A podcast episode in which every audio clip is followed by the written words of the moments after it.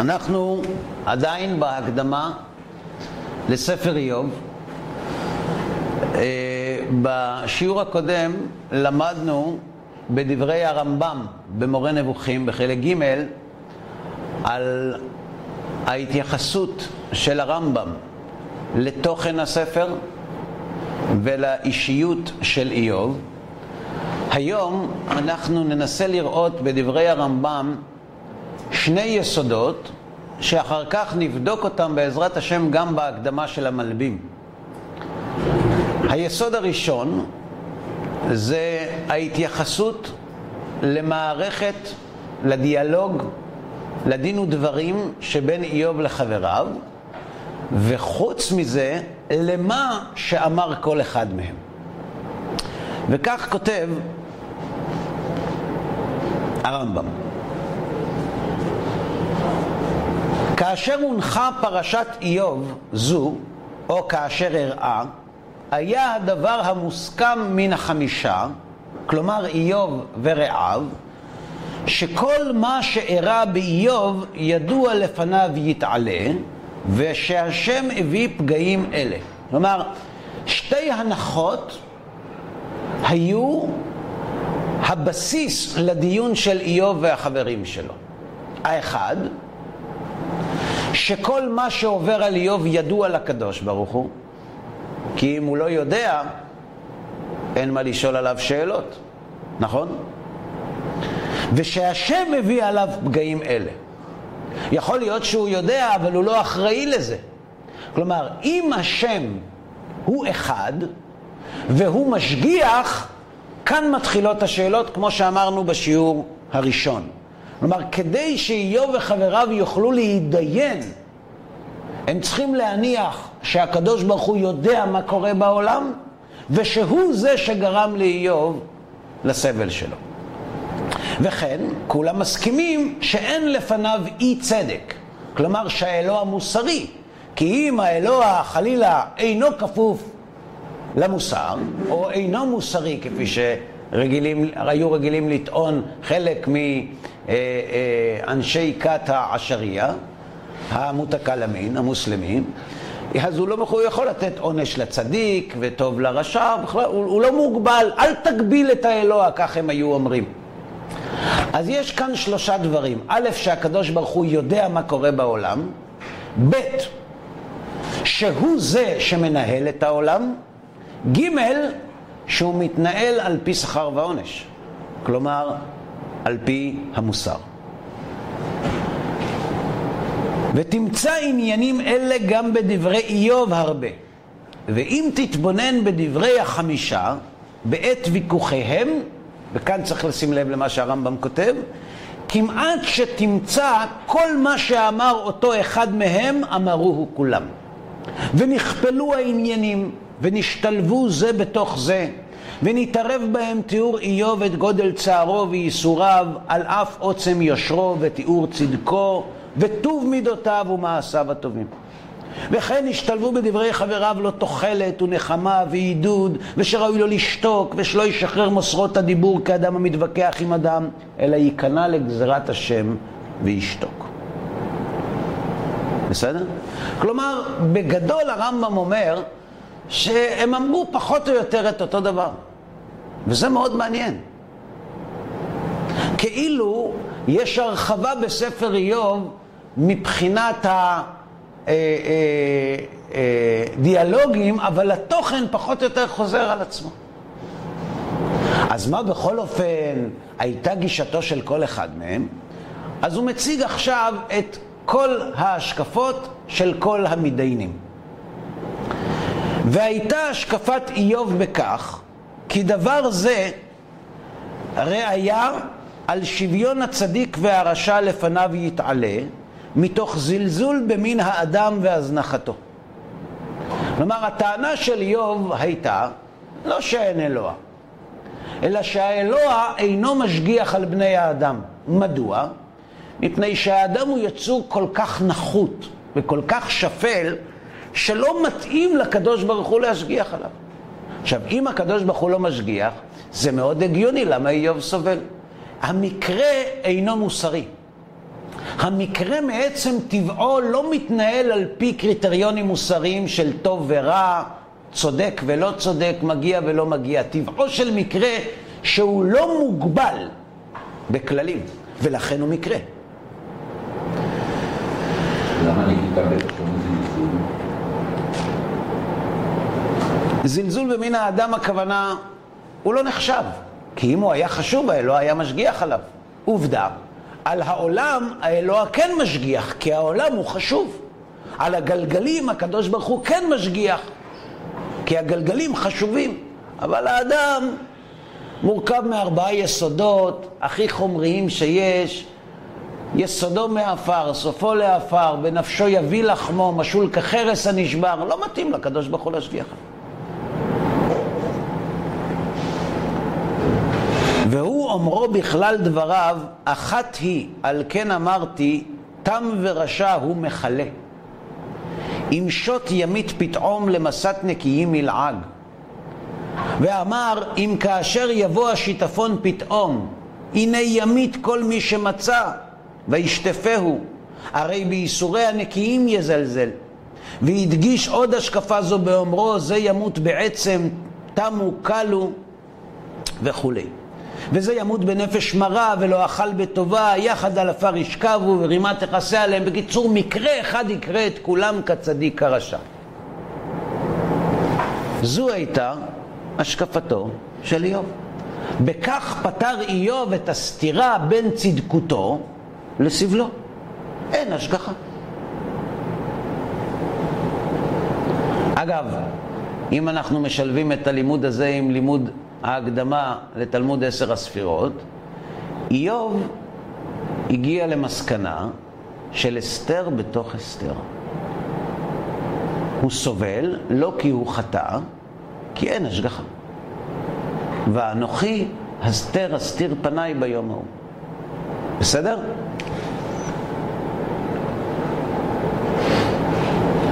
וכאשר תיאר אותה ההצלחה השלמה בא לומר למתווכחים עמו, אם היה הדבר כפי שאתם חושבים, שילדי הכופר הזה המצליח יישמדו אחריו וייכרתו עקבותיהם, אתם מה אומרים לי? לא, תדע לך, יש השגחה.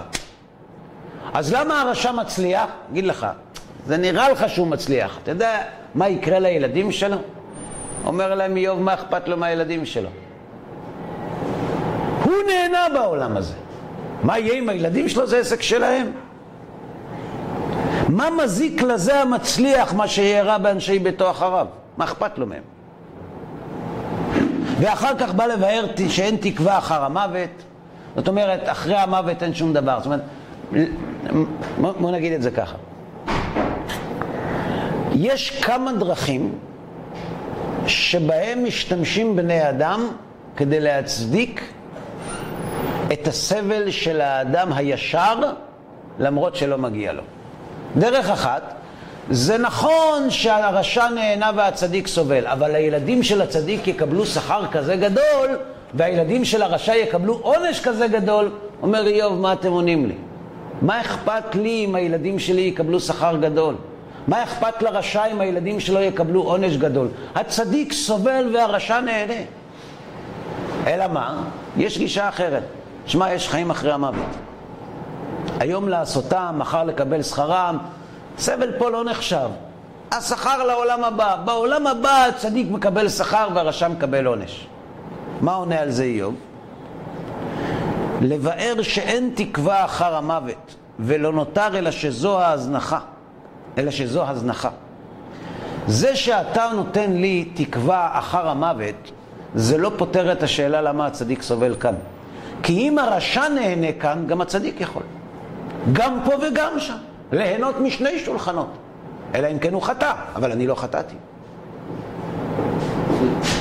כן, בבקשה. אפשר להגיד שזה לעבוד שכר לעולם הבא, זאת אומרת, הרשע נהנה פה, משלמים לו בעולם הזה. אתה אומר שסובלים פה, מקבלים שכר שם. אנחנו תכף נבדוק את הטענה הזאת. ואמרו אף רע דפוני איוב וכולי.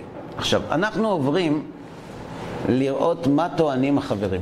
מה טענתו, לפי הרמב"ם, של כל אחד ואחד מן החברים של איוב. מה איוב אמר? למדנו. עכשיו בואו נראה מה אומרים החברים.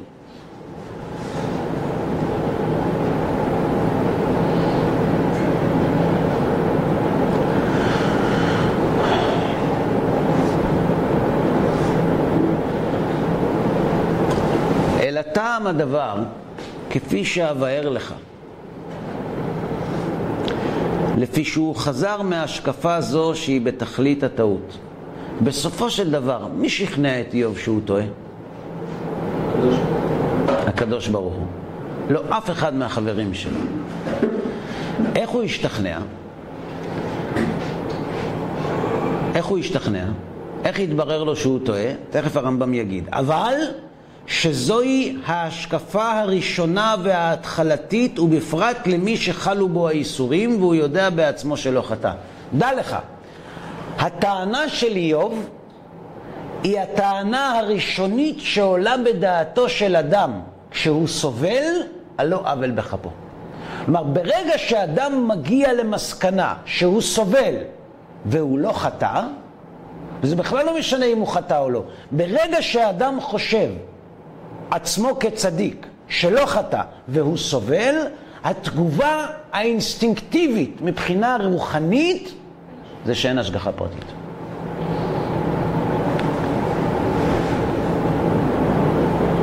הנה זה ממה שאין להתווכח בו. ולפיכך יוחסה השקפה זו לאיוב. אתה יודע למה ייחסנו לאיוב את ההשקפה הזאת שאין השגחה? כי זו הטענה הראשונית שטוען כל אדם שסובל לא עוול בכפו. אבל הוא אמר כל מה שאמר כל זמן שלא הייתה לו ידיעה ולא ידע את השם אלא על פי קבלה כדרך שיודעים אותו המוני התורתיים. כלומר, מה גורם לבן אדם להגיע למסקנה שאין השגחה פרטית? חוסר ידיעה. אה? חוסר ידיעה. אבל הוא אדם דתי. מה זה קשור לידיעה? אדם מאמין, מקיים מצוות, לא כופר. האבות שלו. הרמב"ם אומר שכשאדם מבסס את האמונה שלו על מסורת בלבד, היא מחזיקה מעמד עד גבול מסוים. עד רמת סבל מסוימת, שכשעוברים אותה, האמונה המבוססת על המסורת לא מספיקה כדי לשמר את האמונה של האדם בליבו. מה קורה באותה נקודה שבה המסורת כבר לא מספיקה? קוראים לזה הספק. רגע, בסדר, ההורים אמרו, אבל אולי הם טועים. ומשם מתחילה ההידרדרות. כלומר, ברגע שהסבל עובר את רמת ההסכמה של האדם, והוא מרגיש שהוא סובל על לא עוול בכפו, הספק בדבר אמינות המסורה מתחיל לכרסם בליבו. וזה הרמב"ם כותב. כל זמן שלא הייתה לו ידיעה ולא ידע את השם אלא על פי קבלה כדרך שיודעים אותו המוני התורתיים. אבל כאשר ידע את השם ידיעה אמיתית, כשהוא הגיע להרגשה של הקדוש ברוך הוא, שהקדוש ברוך הוא מתגלה אליו גם בשכל וגם ברגש, נבואה, הוד, הודה שהאושר האמיתי שהוא ידיעת השם נצור לכל מי שידעו ולא יאחרו על האדם שום ייסורים מכל הייסורים הללו. אלא שהיה איוב מדמה כל מיני האושר המדומים הללו הם התכלית, כגון הבריאות והאושר והבנים, כל זמן שלא היה יודע את השם על פי ההגדה, לא בדרך העיון, ולפי כך נבוך אותם המבוכות ואמר אותם דברים. דע לך, אתה יודע מי מתחיל לשאול שאלות על האלוה? מי שהסבל שלו בעולם הזה מעורר ספק ביחס לאמינות המסורה. ולמה הספק מתעורר? כי הוא סובל. ומהו הסבל שהוא סובל? סבל זה כשאדם לא מקבל את המילוי שהוא מבקש לקבל. מי שאצלו הבנים והבריאות והממון זה תכלית החיים, כשהוא לא מקבל את זה והוא צדיק, מתעוררות בו שאלות על הנהגת השם. ברגע שהאדם מבין שהכסף והבריאות והבנים זה לא העיקר בחיים, הוא לא מרגיש שהמחיר גבוה והוא מסוגל להמשיך הלאה. השאלה מה כן, בשביל מה הוא חי? התשובה היא בשביל הרגשת השם. ברגע שאדם מגיע להרגשת השם, לידיעתו ולהרגשתו, הוא מבין שהממון והבריאות והבנים זה לא עיקר החיים, ולכן אין לו קושי לקבל את הסבל הזה. זאת אומרת, זה לא רק שכשהאדם פוגש את אלוהים, נהיה לו טוב. יש כאן תובנה כשזה קורה. החוויה שהאדם חווה כשהוא חווה את הנבואה, כשהוא חווה את קרבת השם... זה נקרא נבואה לכל בן אדם? לא. אבל בדרגות שונות. כשהאדם חווה את קרבת והרגשת השם, הוא מבין, יש כאן תובנה שהרדיפה שלו אחר מילוי החסרונות האחרים, למרות שהיא חשובה וטובה, היא לא העיקר בחיים.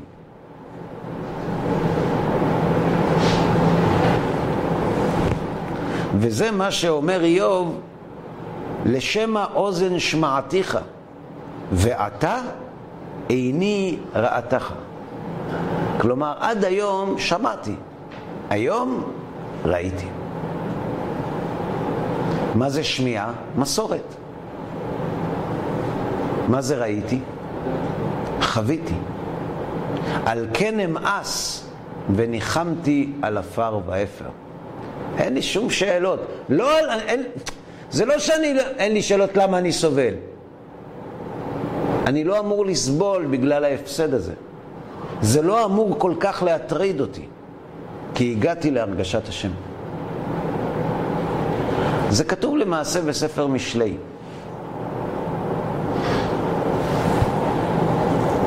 וכל חפציך לא ישבו בה. זאת אומרת, אדם שמגיע להר... בואו, אתם יודעים מה, למה לא נדבר מילים גבוהות? בואו נגיד את זה הכי פשוט.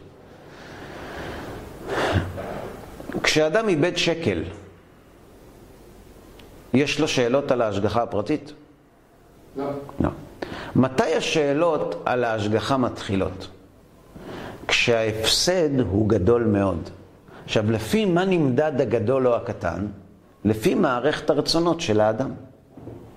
אדם שמאוד אוהב כסף, כשהוא מפסיד כסף, שואל על אלוהים שאלות. אדם שמאוד אוהב את הילדים שלו, חס ושלום, הוא שואל על אלוהים שאלות. זאת אומרת, זה למדנו ברמב"ם בשיעור הקודם.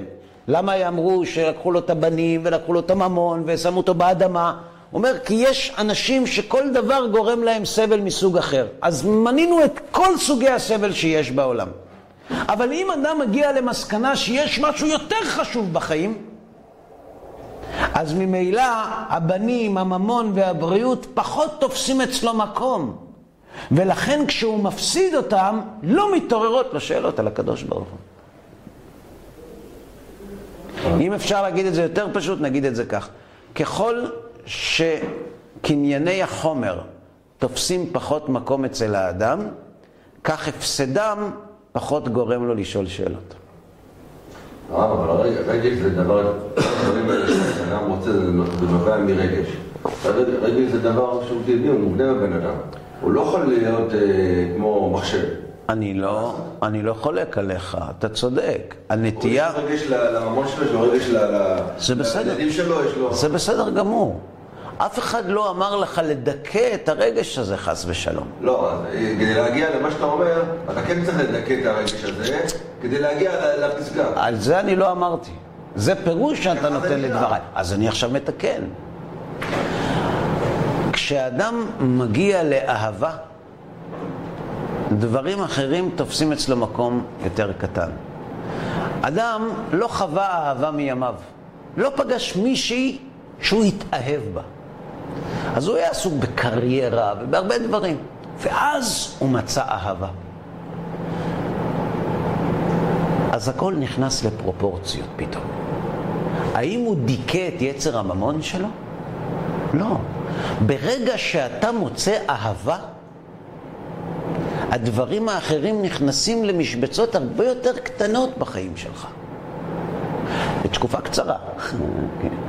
אבל זו דוגמה שמאפשרת לנו ללמוד מה קורה למערכת הרצונות שלנו כשאנחנו פוגשים עונג שלא הכרנו. כשאיוב פוגש את האלוה זה לא שהוא הפסיק לאהוב את הילדים שלו. בדיוק.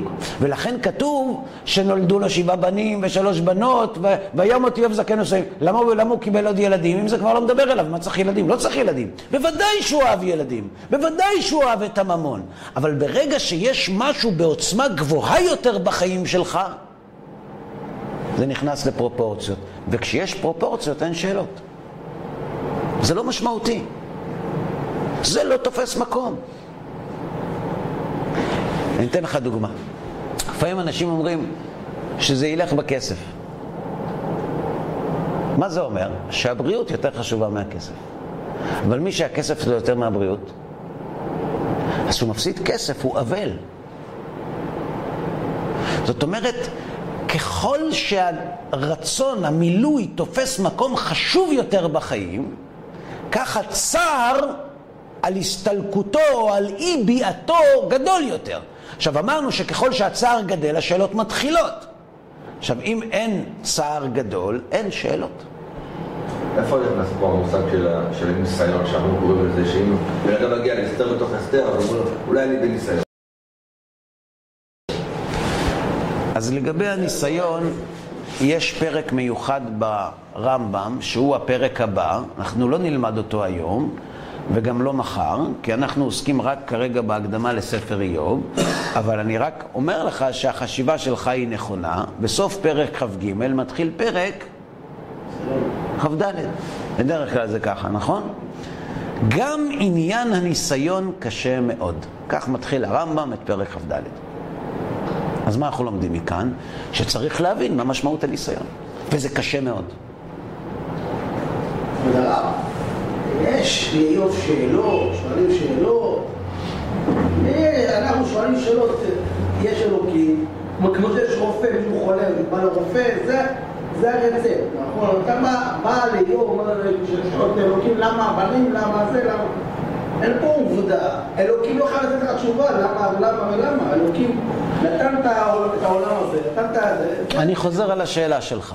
אתה אומר, רוצים תשובות, חייבים לתת לך. מי זה איוב שישאל שאלות על הקדוש ברוך הוא? ככה הקדוש ברוך הוא עשה, ככה הוא עשה, מה אתה שואל שאלות? הוא לא חייב לך תשובות. לא חייב לך תשובות. בסדר. זה שלא חייב לך תשובות זה לא אומר שאין שאלות. אז בוא נלך קצת יותר לעומק, בוא נלך אחורה.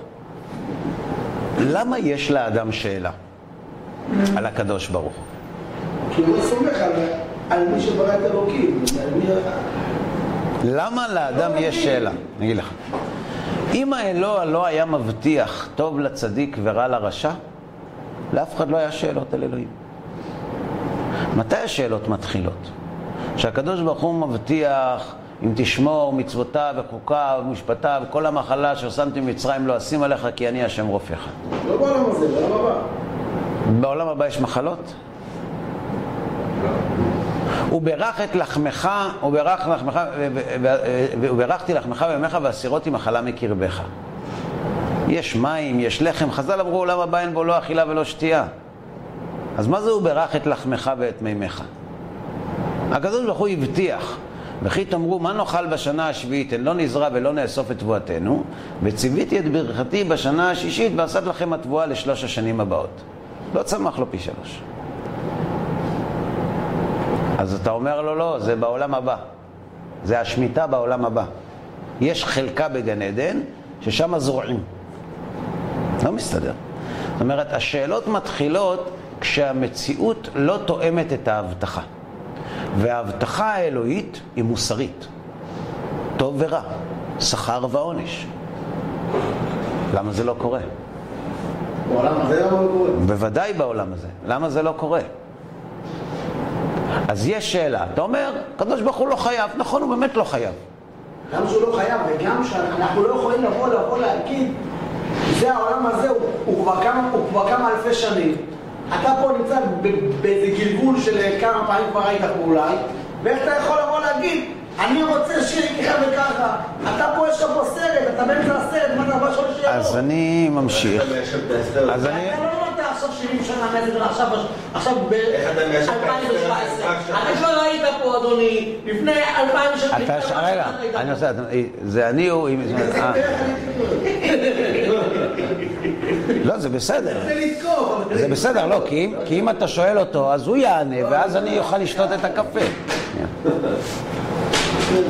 לא. אני לא, אתה עסוק בלתת תשובות. אני לא, לא עסוק בתשובות. אני מתקומם נגד האמירה, אל תשאל שאלות. ברגע שהקדוש ברוך הוא הבטיח, זה מחייב אותנו לשאול שאלות כשאנחנו רואים שהמציאות לא מתנהלת על פי ההבטחה האלוהית. עכשיו, תשובות יש הרבה. אבל לשאול, בוודאי שאנחנו מצווים לשאול. מה, אין לך שכל? הקדוש ברוך הוא הבטיח משהו, זה לא קורה. השאלה למה מתבקשת. עכשיו אתה אומר, תשמע, גלגולים, לא יודע מה סיפור, הכל בסדר. אני לא אומר שהתשובות שלך לא טובות. אני אומר שזה לגיטימי לשאול ושזו חובה לשאול. זה כל מה שאני אומר.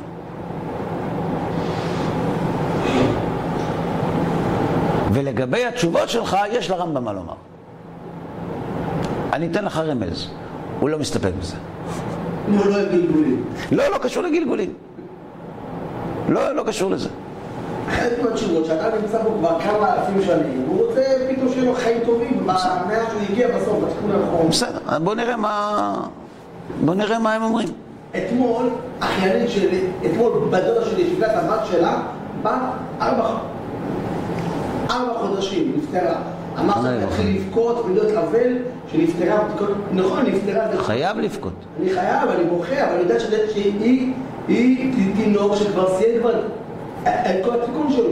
הוא לא בא פה עכשיו, אה, הוא הוא צדיק, הוא הוא לשם של צדיק, זה כואב, זה... אני לא יכול לשאול שאלות על אלוקים. אתה חושב אה, שכלית, היא חושבת רגשית. ממש.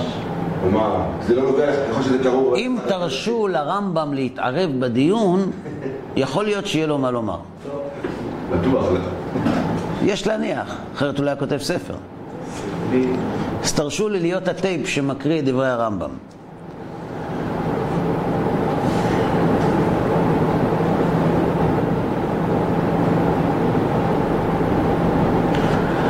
אז השקפת איוב מובנת, אבל השקפת אליפז במאורע הזה, גם היא אחת ההשקפות הנאמרות בהשגחה.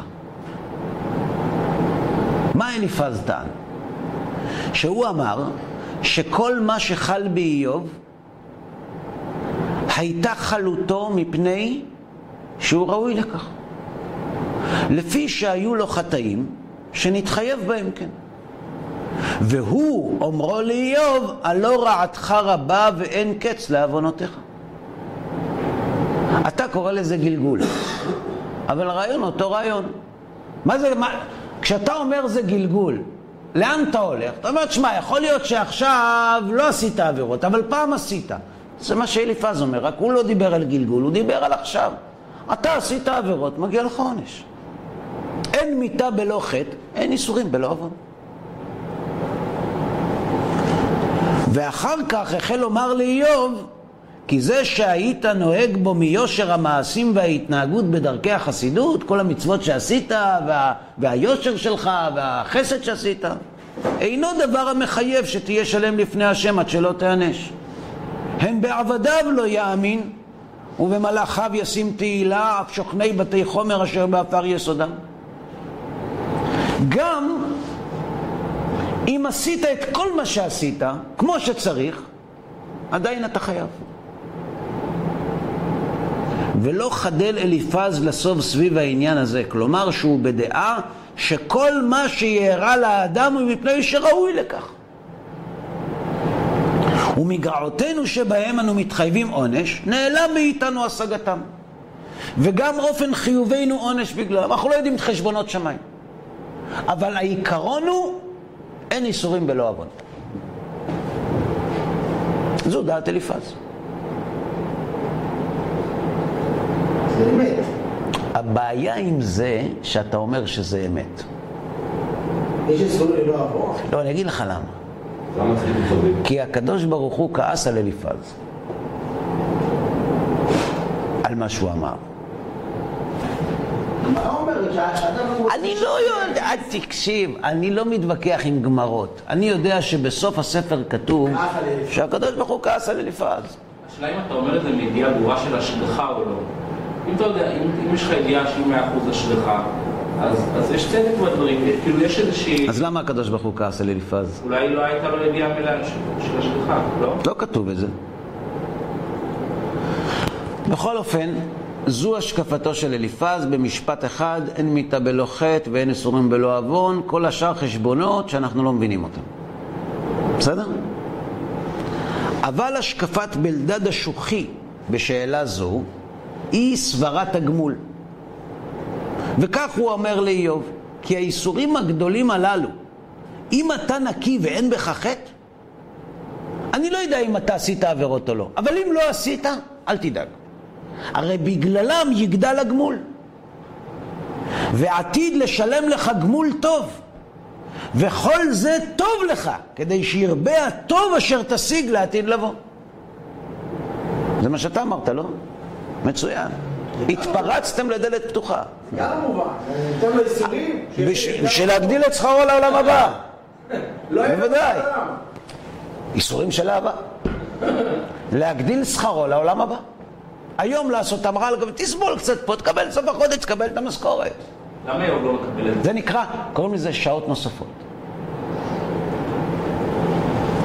והוא אומרו לאיוב, אם זך וישר אתה, אם זך וישר אתה, כי עתה יאיר עליך, ושלם נות צדקך. והיה ראשיתך מצער, ואחריתך ישגה מאוד.